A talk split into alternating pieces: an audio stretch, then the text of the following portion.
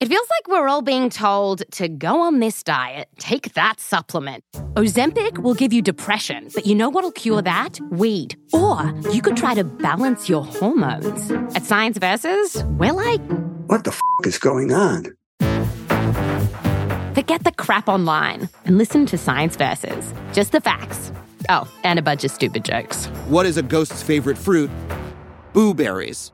That's Science VS. New season out on Spotify soon. Due to the graphic nature of this cult's crimes, listener discretion is advised. This episode includes dramatizations and discussions of murder and assault that some people may find offensive. We advise extreme caution for children under 13.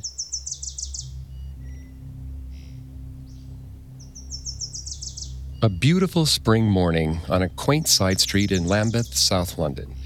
Neighbors stroll past apartment buildings that line the cozy street. They pass a short, curly haired man with an intense gaze, magnified by thick glasses. He stands in front of his apartment building, smiling warmly to passersby, handing out red pamphlets that herald a communist revolution. Everyone on the street knows him. Aravindan Balakrishnan, the communist who cheerfully tried to convince his entire neighborhood to join his regime. But nobody ever noticed that as Balakrishnan stood outside his apartment handing out pamphlets, a curtain in his apartment would move. A small, pale face would appear, only for a moment, before quickly fading from view. She was one of seven women who lived in Balakrishnan's home, convinced she was held captive through mind control. These women spent their lives in terror, living mere feet from neighbors who could have helped them, but their screams were never noticed, as they were held as slaves for more than 30 years.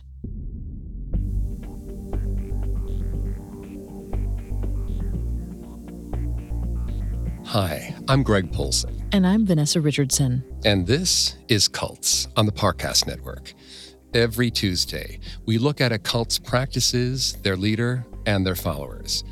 Today, we're taking a deep dive into the Workers' Institute of Marxism Leninism Mao Zedong Thought, otherwise known as the Cult of Comrade Bala, a story of political idealism morphed into mental slavery.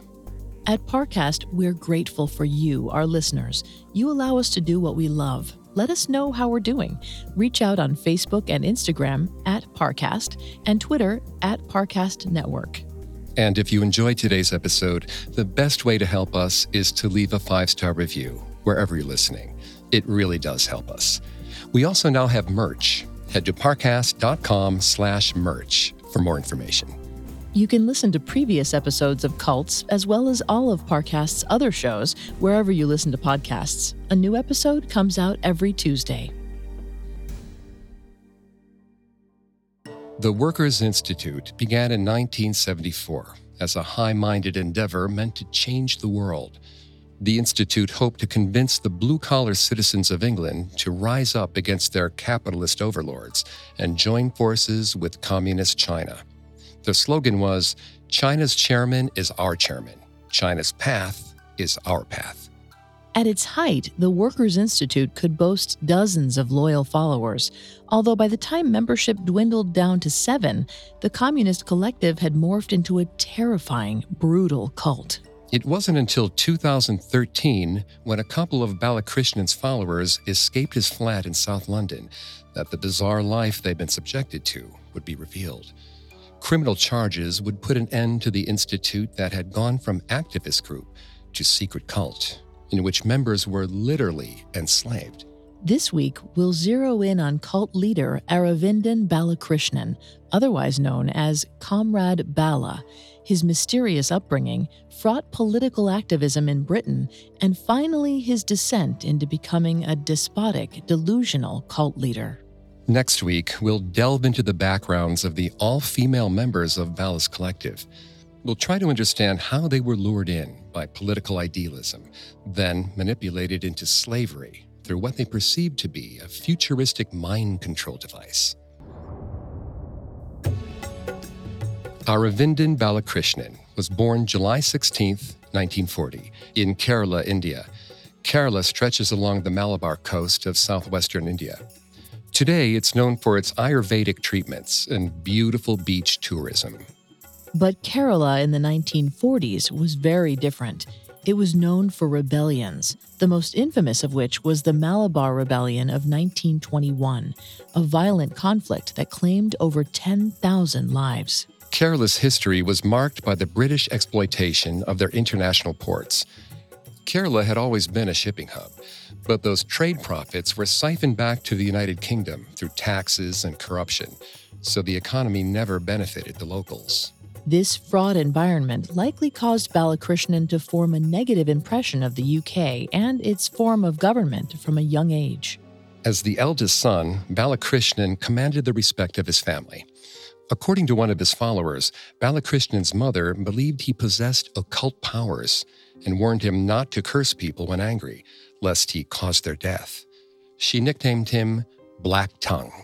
As an adult, Balakrishnan, among other grandiose claims, would boast that he had the ability to set people aflame just by looking at them. Vanessa's going to take over on the psychology here and throughout the episode.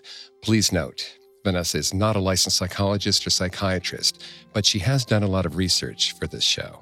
Thanks, Greg. According to psychologist Len Oakes in his book Prophet Charisma The Psychology of Revolutionary Religious Personalities, this sort of unusual upbringing fits the mold for a future cult leader. Balakrishnan's mother basically told him that he had deadly superpowers.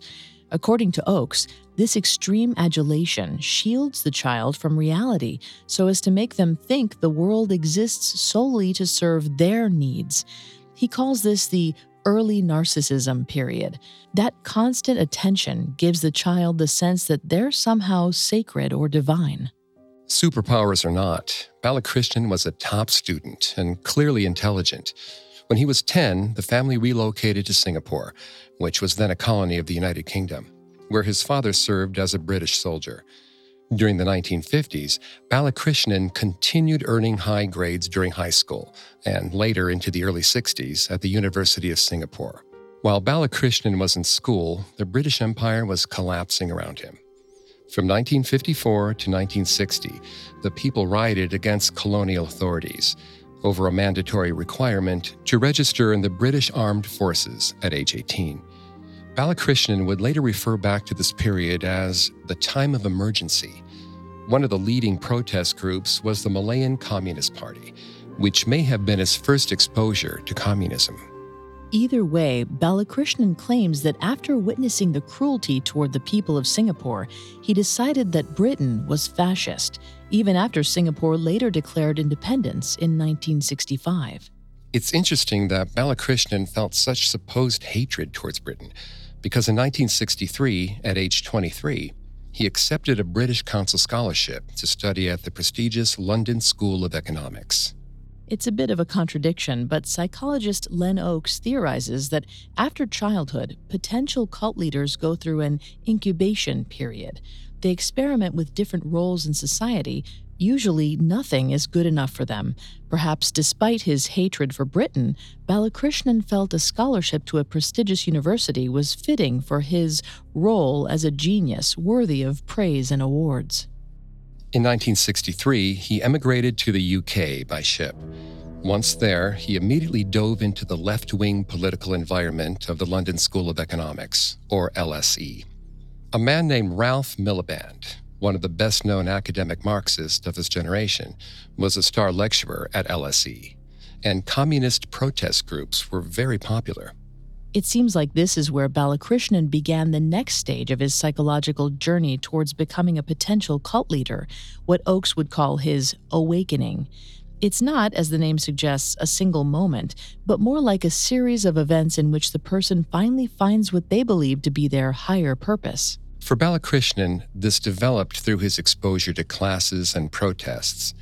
People were apparently very drawn to him. He'd attend sit ins on campus and outside government buildings and give energetic speeches about communism. Balakrishnan was making a name for himself as a fervent believer and leader among local left wing circles. David Vipond, a communist at the time who saw Balakrishnan at meetings, described him as, quote, charismatic and dominant. He did not see himself as being one of the plebs. He saw himself as a big shot. When the Communist Party of Britain was founded in 1968, Balakrishnan was immediately made a senior member. From then on, he led countless gatherings to debate political theory and protest strategies.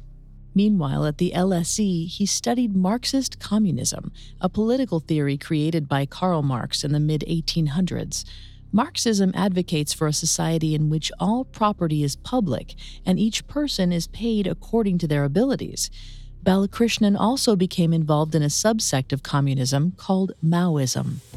At that time, China had poor relations with the other communist superpower, the Soviet Union.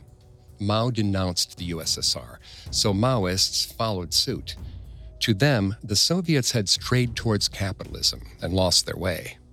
Maoists thought that Chairman Mao and China as a whole would lead the world into the final stage of global communism. Compared to other forms of communism, which largely centered around workers' rights, Maoists were seen as extremists who wanted a military invasion to secure Mao's brand of communism worldwide. The Maoists in London, like Balakrishnan, believed that Maoism would take hold in England and bring the entire country into the communist fold under Chairman Mao. At the end of the 1960s, Balakrishnan ramped up his devotion to the revolution.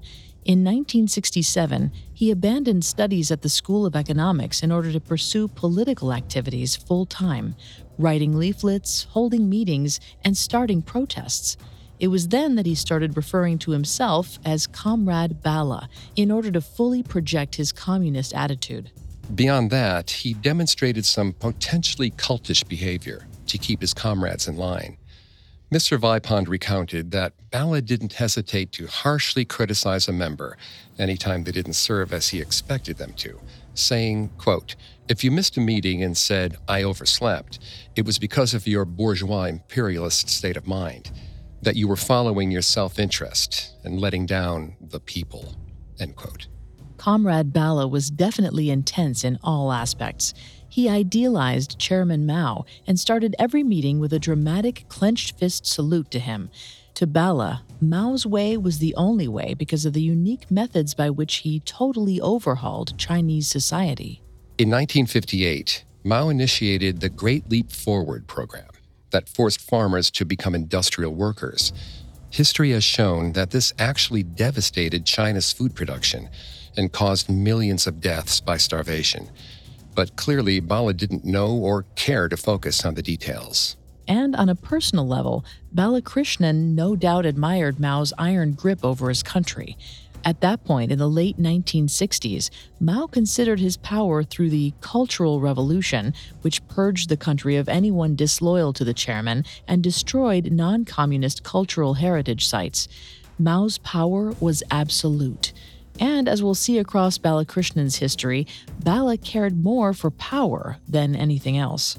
Bala would also preach about the inevitable revolution led by the workers to overthrow the Western fascist capitalist states.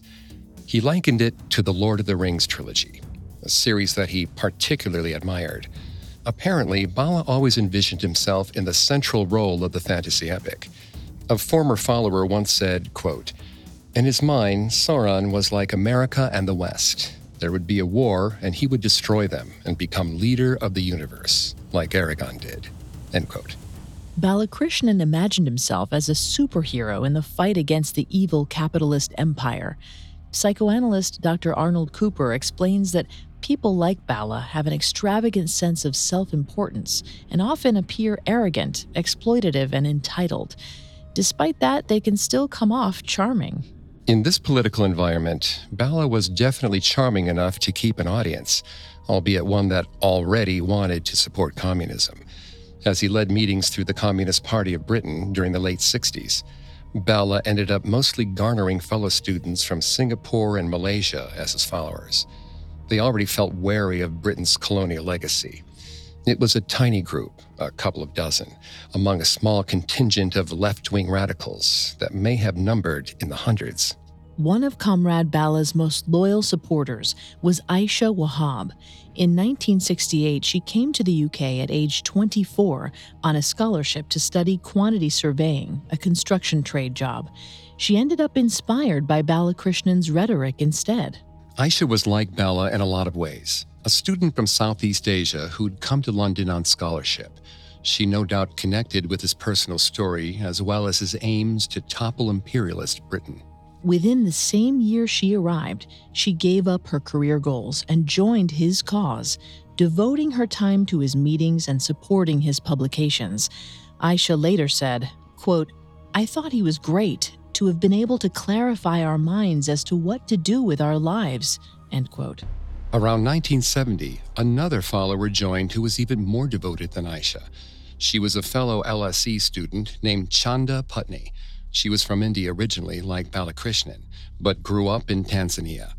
After she joined his ranks, they became romantically involved. Little is known of their relationship in their early days, but Balakrishnan would go on to marry her in 1971. At the time, she was 25, while he was 31. In the early 70s, Balakrishnan, Chanda, and his followers were still part of the broader communist scene in London. They were a small group devoted to Mao, with Comrade Bala their lead interpreter and thinker. But Bala was ambitious. He had a plan for creating his own collective that he believed would topple the British government. Unfortunately, it would ultimately morph into something far more sinister than anything his followers could have imagined. Coming up, we'll talk about Comrade Bala's shocking transformation. Now back to the story. After years of studying at the London School of Economics, Aravindan Balakrishnan abandoned his scholarship in order to gather his forces to end British fascist rule. In 1972, Balakrishnan decided his lifestyle should fully reflect his beliefs. So he and his wife moved to an area called Acre Lane in Brixton to set up an open living collective. At this point, Balakrishnan was confident and full of potential. He was respected in the political community as a leading member of local communist organizations. But in 1974, at the relatively young age of 34, Balakrishnan decided to begin his own faction. He called it the Workers' Institute of Marxism, Leninism, Mao Zedong Thought.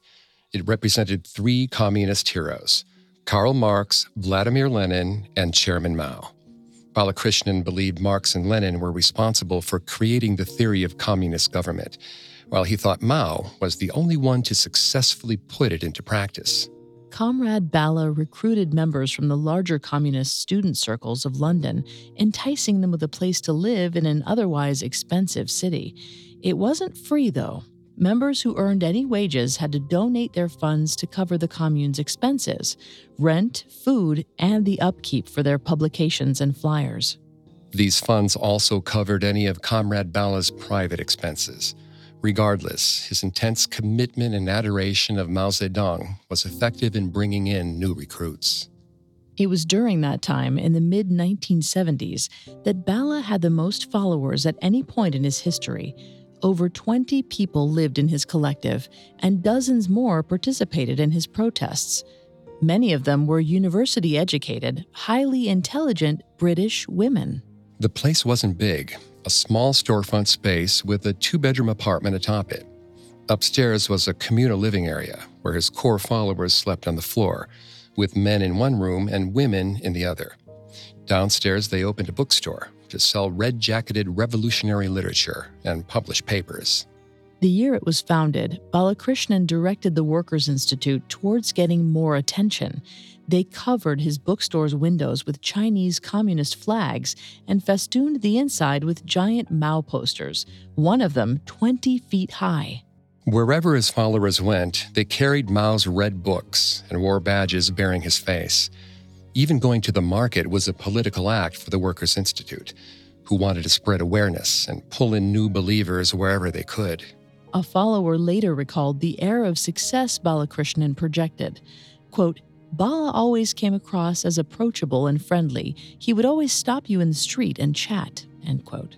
Balakrishnan had everything he wanted devoted followers, a collective catered to his ideals, and a means to get his message out there. But it seems Bala desired more than that.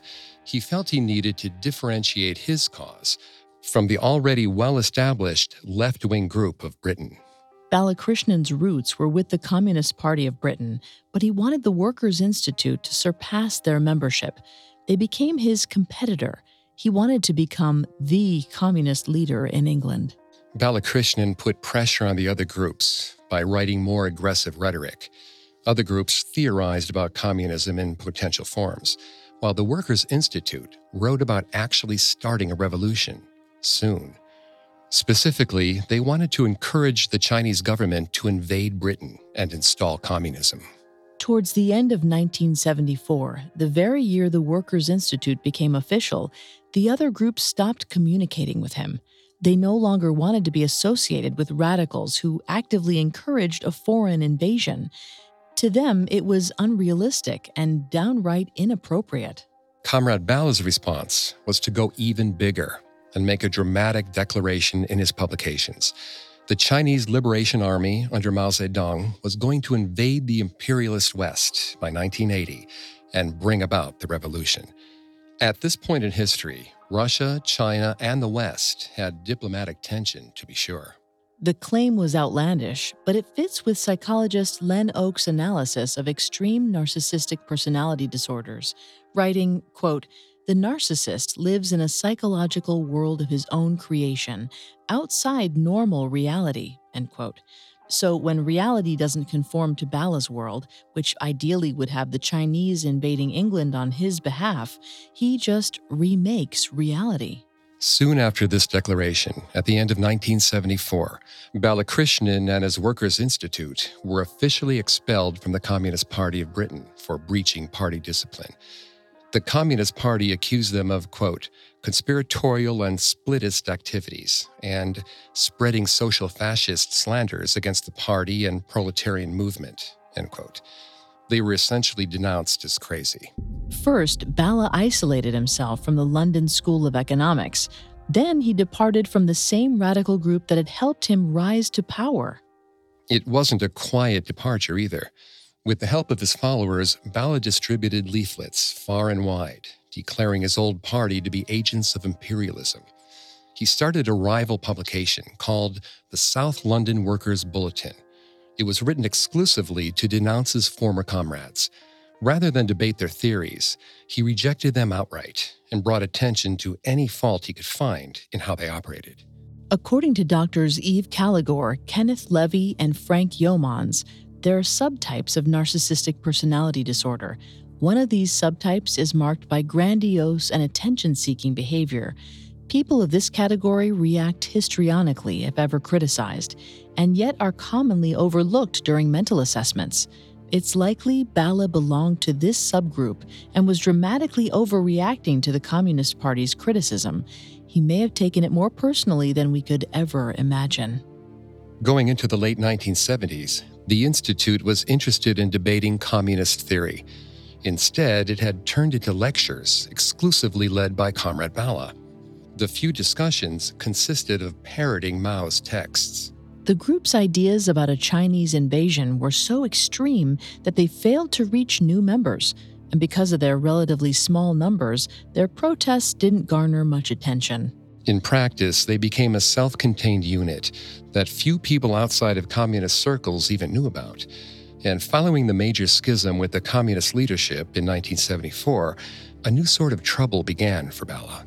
This time it was the local police. The Institute wasn't scaring them with protests or mass recruitment, it was their violent revolutionary rhetoric. They were viewed like a terrorist cell, few in number but with the potential for violence. It wasn't long before the police started monitoring them closely, intermittently stopping by the storefront and surveilling their protests. If Bala didn't respond well to criticism from left wing radicals, he definitely didn't like getting pressure from the fascist state. In the late 1970s, Balakrishnan and some of his followers would be arrested eight times. We can't say what they were arrested for exactly. The alleged crimes are not on record, but it's safe to assume that the police wanted to bring Balakrishnan in for any minor offense, from loitering to incitement of violence, as long as it stopped them from doing something potentially worse. Things only escalated in 1977 when the Singaporean authorities claimed that the Workers' Institute was plotting to overthrow Lee Kuan Yew, Singapore's leader at the time. It's hard to know exactly what happened behind the scenes that led to this accusation. But perhaps the Singaporean authorities, like the British police, were being safe rather than sorry. Bala trafficked in political rhetoric that made governments nervous. It's possible that the British and Singaporean authorities read the Institute's publications more than any citizen Bala was trying to recruit. The Singaporean government stripped Balakrishnan of his citizenship. That meant it would be impossible to deport him there. Though Balakrishnan hailed from Kerala originally, he did not have an Indian passport, probably because he left the country as a child before India declared independence and established a new government. It seemed England was stuck with him. Whether intentionally or not, Bala was isolating himself from every previous stage of his life the country he grew up in, the school that brought him to England, the communists who gave him a purpose. He alienated them all with violent rhetoric and refused to apologize for it. Balakrishnan had turned himself into a man without a past and a strong vision for a communist future. And those who would be pulled into his vision would soon find themselves as equally isolated, with nowhere to turn for help. Coming up, we'll look at how Comrade Bala took his Workers' Institute underground and grew into a crazed dictator in a world of his own making. Now, back to the story. Entering the late 1970s, the Workers' Institute, under the leadership of Aravindan Balakrishnan, had continued to isolate themselves as they became more extreme in their beliefs. They wanted China to invade England immediately. They believed the revolution was at hand. But signs were beginning to emerge that Balakrishnan was psychologically unraveling. He began fabricating stories that were at best unhinged. Once he claimed to have narrowly avoided an assassination attempt. Apparently, a neighbor revealed himself to be a fascist agent and attacked Comrade Bala with a new death ray type weapon. Bala supposedly fought back and chased him off. He brandished a scar on his chest to prove the whole thing. At the time, his loyal core of followers believed the story purely on his word, but one of them would later admit that the scar actually just looked like a large boil. This sounds like Balakrishnan crossed a major psychological threshold. This extreme attention seeking behavior fits with narcissistic personality disorder and conforms to Len Oakes' analysis of prophet behavior. Oakes writes, quote, because the prophet has such a fundamental conflict with the world, such a precarious grip on reality, he must gain whatever leverage he can. A little success in his pursuit leads to a career path as a student of manipulative strategies. End quote. Bala fabricated the whole story in order to elicit sympathy and admiration from his followers. If he could convince people at the Workers' Institute that he was important enough to be assassinated, they'd continue supporting him. He may not have consciously thought about it as lying, rather, a good story to shore up devotion. The really unsettling thing is that he'd later come to believe it as fact. Balakrishnan's delusional behavior didn't go totally unnoticed. Records show that he was admitted to Albans Mental Hospital near London in 1974. After a short stay, he was released. He later lectured his brainwashed followers that he intentionally convinced the authorities he was mad in order to better understand England's fascist prison complex. As with the assassination attempt, it's likely he was trying to turn lemons into lemonade. We can extrapolate that Balakrishnan was likely admitted to the mental hospital for legitimate behavioral concerns. Once released, he lied to his followers to give the appearance that he was in control. It seems lying was just the easiest way for him to maintain his leadership. In terms of his mission, Bala was still dead set on creating a communist base of blue collar London workers so as to encourage a Chinese invasion. But it wasn't long before things took a truly unplanned turn.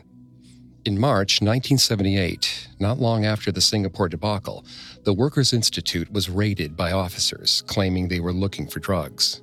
Balakrishnan was 38 at the time.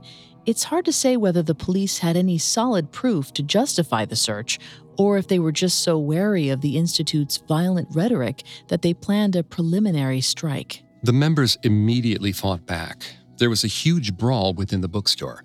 Reportedly, Comrade Chanda, Bala's wife, nearly lost her eye in the violent confrontation. Eventually, the members were subdued. The authorities found no contraband anywhere.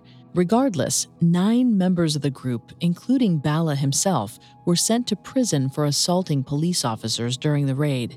Really, they gave the cops just what they wanted an excuse to take them off the streets of South London. At their trial, Balakrishnan and his cronies refused to recognize the authority of the court. When called to the stand, they shouted, Long live Chairman Mao! Death to the British fascist state. The whole lot of them were imprisoned for several months in 1978. The incarceration changed something in Balakrishnan and pushed him over the edge.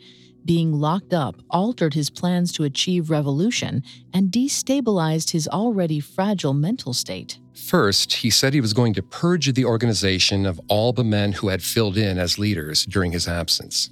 Just as the Institute had driven away the other communist groups because they were competitors, Comrade Bala, no doubt, wanted to eliminate any competition from within. He explained away the decision in a bulletin, quote, the comrades leading our squads are all women. The new world can only get built with new women. End quote. It seems Bala was co opting the feminist struggle for his own ends. He implied that women must not let men lead them any longer. Ironic, considering he was always their true leader. The second big change was that they were going to go completely underground to escape the attention of the fascist state. From then on, the Institute operated in secret, frequently moving houses around areas of South London, like Clapham and Lambeth. They had already lost followers as a result of their jail time. Membership continued to decline because of the constant relocation. By 1980, the sixth year of the Institute's existence, the group only consisted of seven followers, all women. Kathleen Taylor, a doctor of cognitive neuroscience, analyzed the stages of how cult leaders secure their grip on the minds of their followers. First is isolation, to put the recruits in a new environment where the leader has more control. Balakrishnan enforced that isolation by moving them to a new house, telling them to avoid public means of communication, and commanding them to sever ties with their families, who he had branded fascist agents. By 1981, the Institute was totally off the map politically or otherwise. Next, according to Dr. Taylor, is control. The cult leader's strategy is to weaken old beliefs and distract the recruits with new belief systems. Bala started to morph his philosophy from the left wing political into the pseudo religious. There were new beliefs that centered entirely around his existence and supposed powers. It may not have even been a conscious change on Balakrishnan's part, but a subconscious reaction to his sense that he was losing control.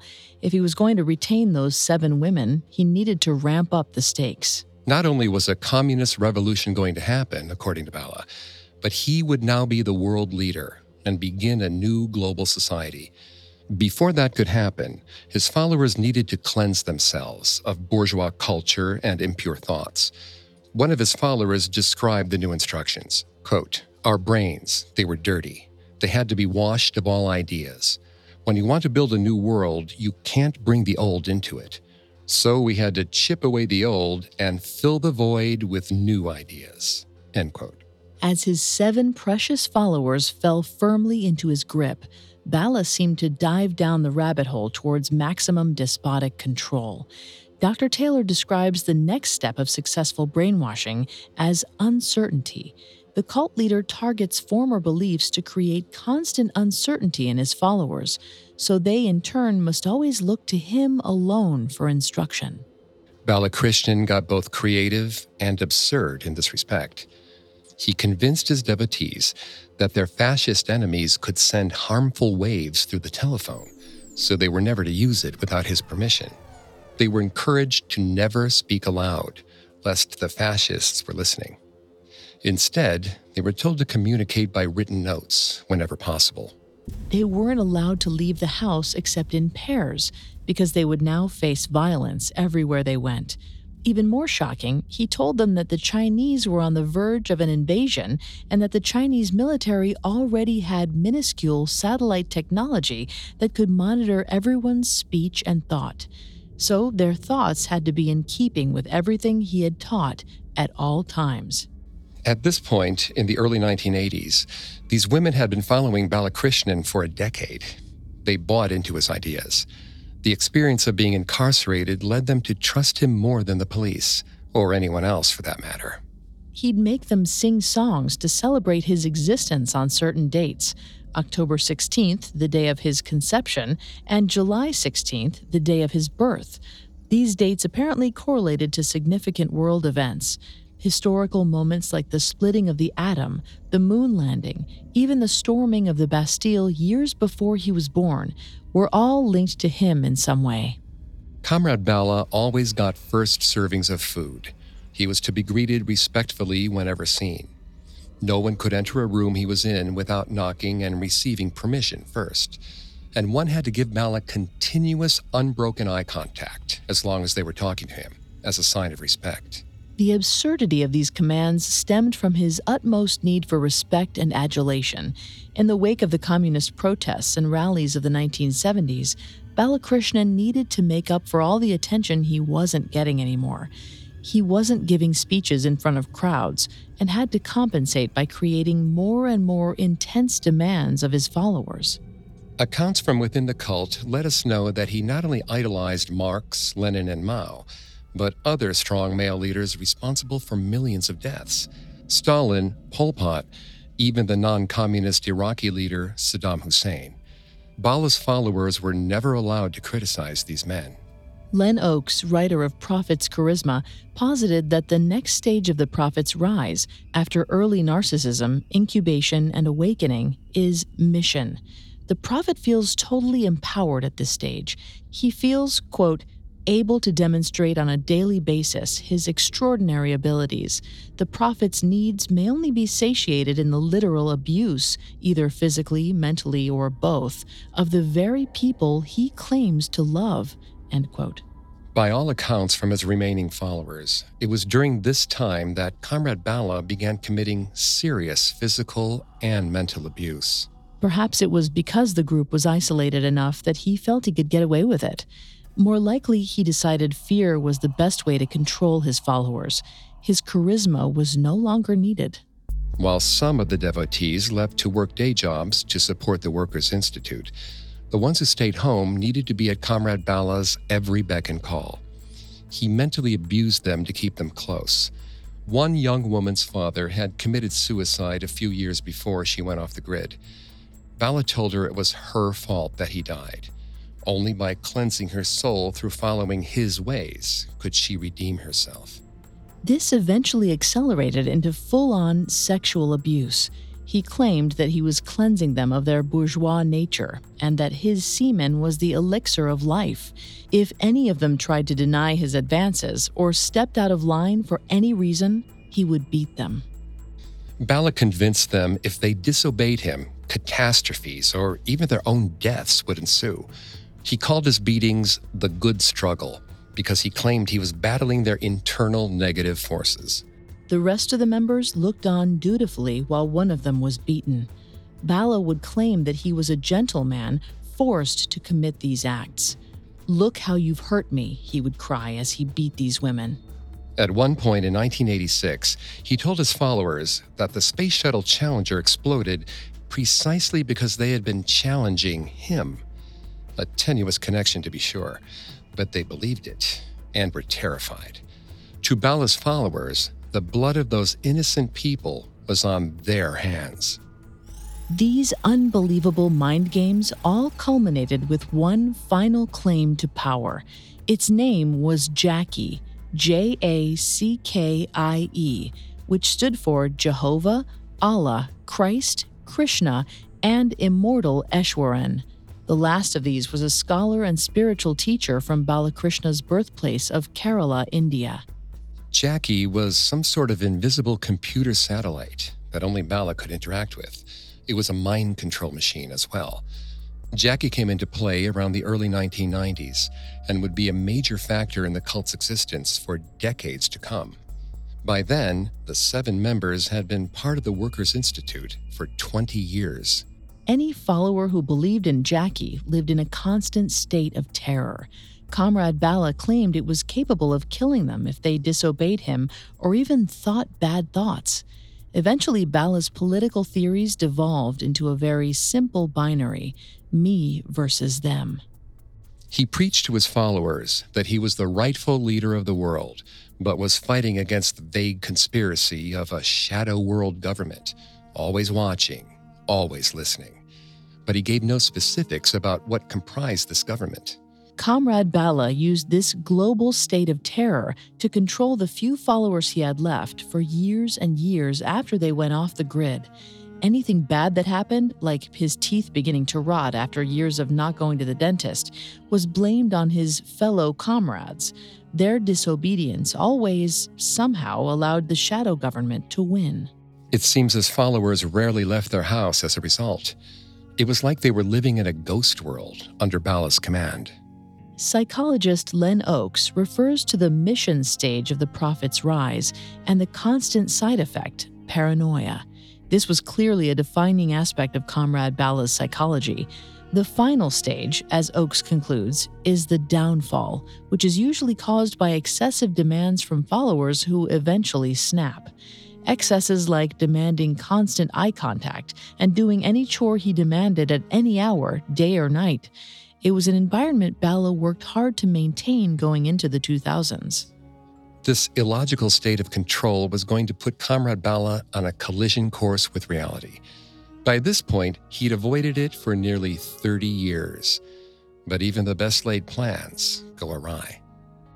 Next week on Cults, we'll explore the backstories of the seven fated followers of Comrade Bala, where they came from, how they served the cause of the Workers' Institute, and ultimately how they became utterly brainwashed and served as Bala slaves for nearly three decades.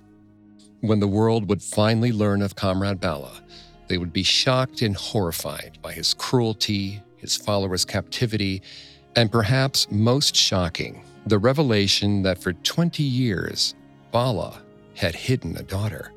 She had never spoken to anyone outside the Workers' Institute.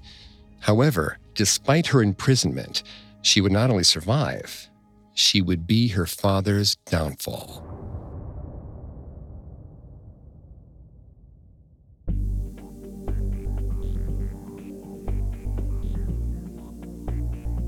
Thanks again for tuning in to Cults. We'll be back with part two of the Workers' Institute next Tuesday. You can find more episodes of Cults as well as all of Parcast's other podcasts on Apple Podcasts, Spotify, Stitcher, Google Play, or your favorite podcast directory. Several of you have asked how to help us. If you enjoyed the show, the best way to help us is to leave a five star review. And don't forget to follow us on Facebook and Instagram at Parcast and Twitter at Parcast Network. We'll see you next time. Cults was created by Max Cutler and is a production of Cutler Media and is part of the Parcast network. It is produced by Max and Ron Cutler, sound designed by Russell Nash, with production assistance by Ron Shapiro.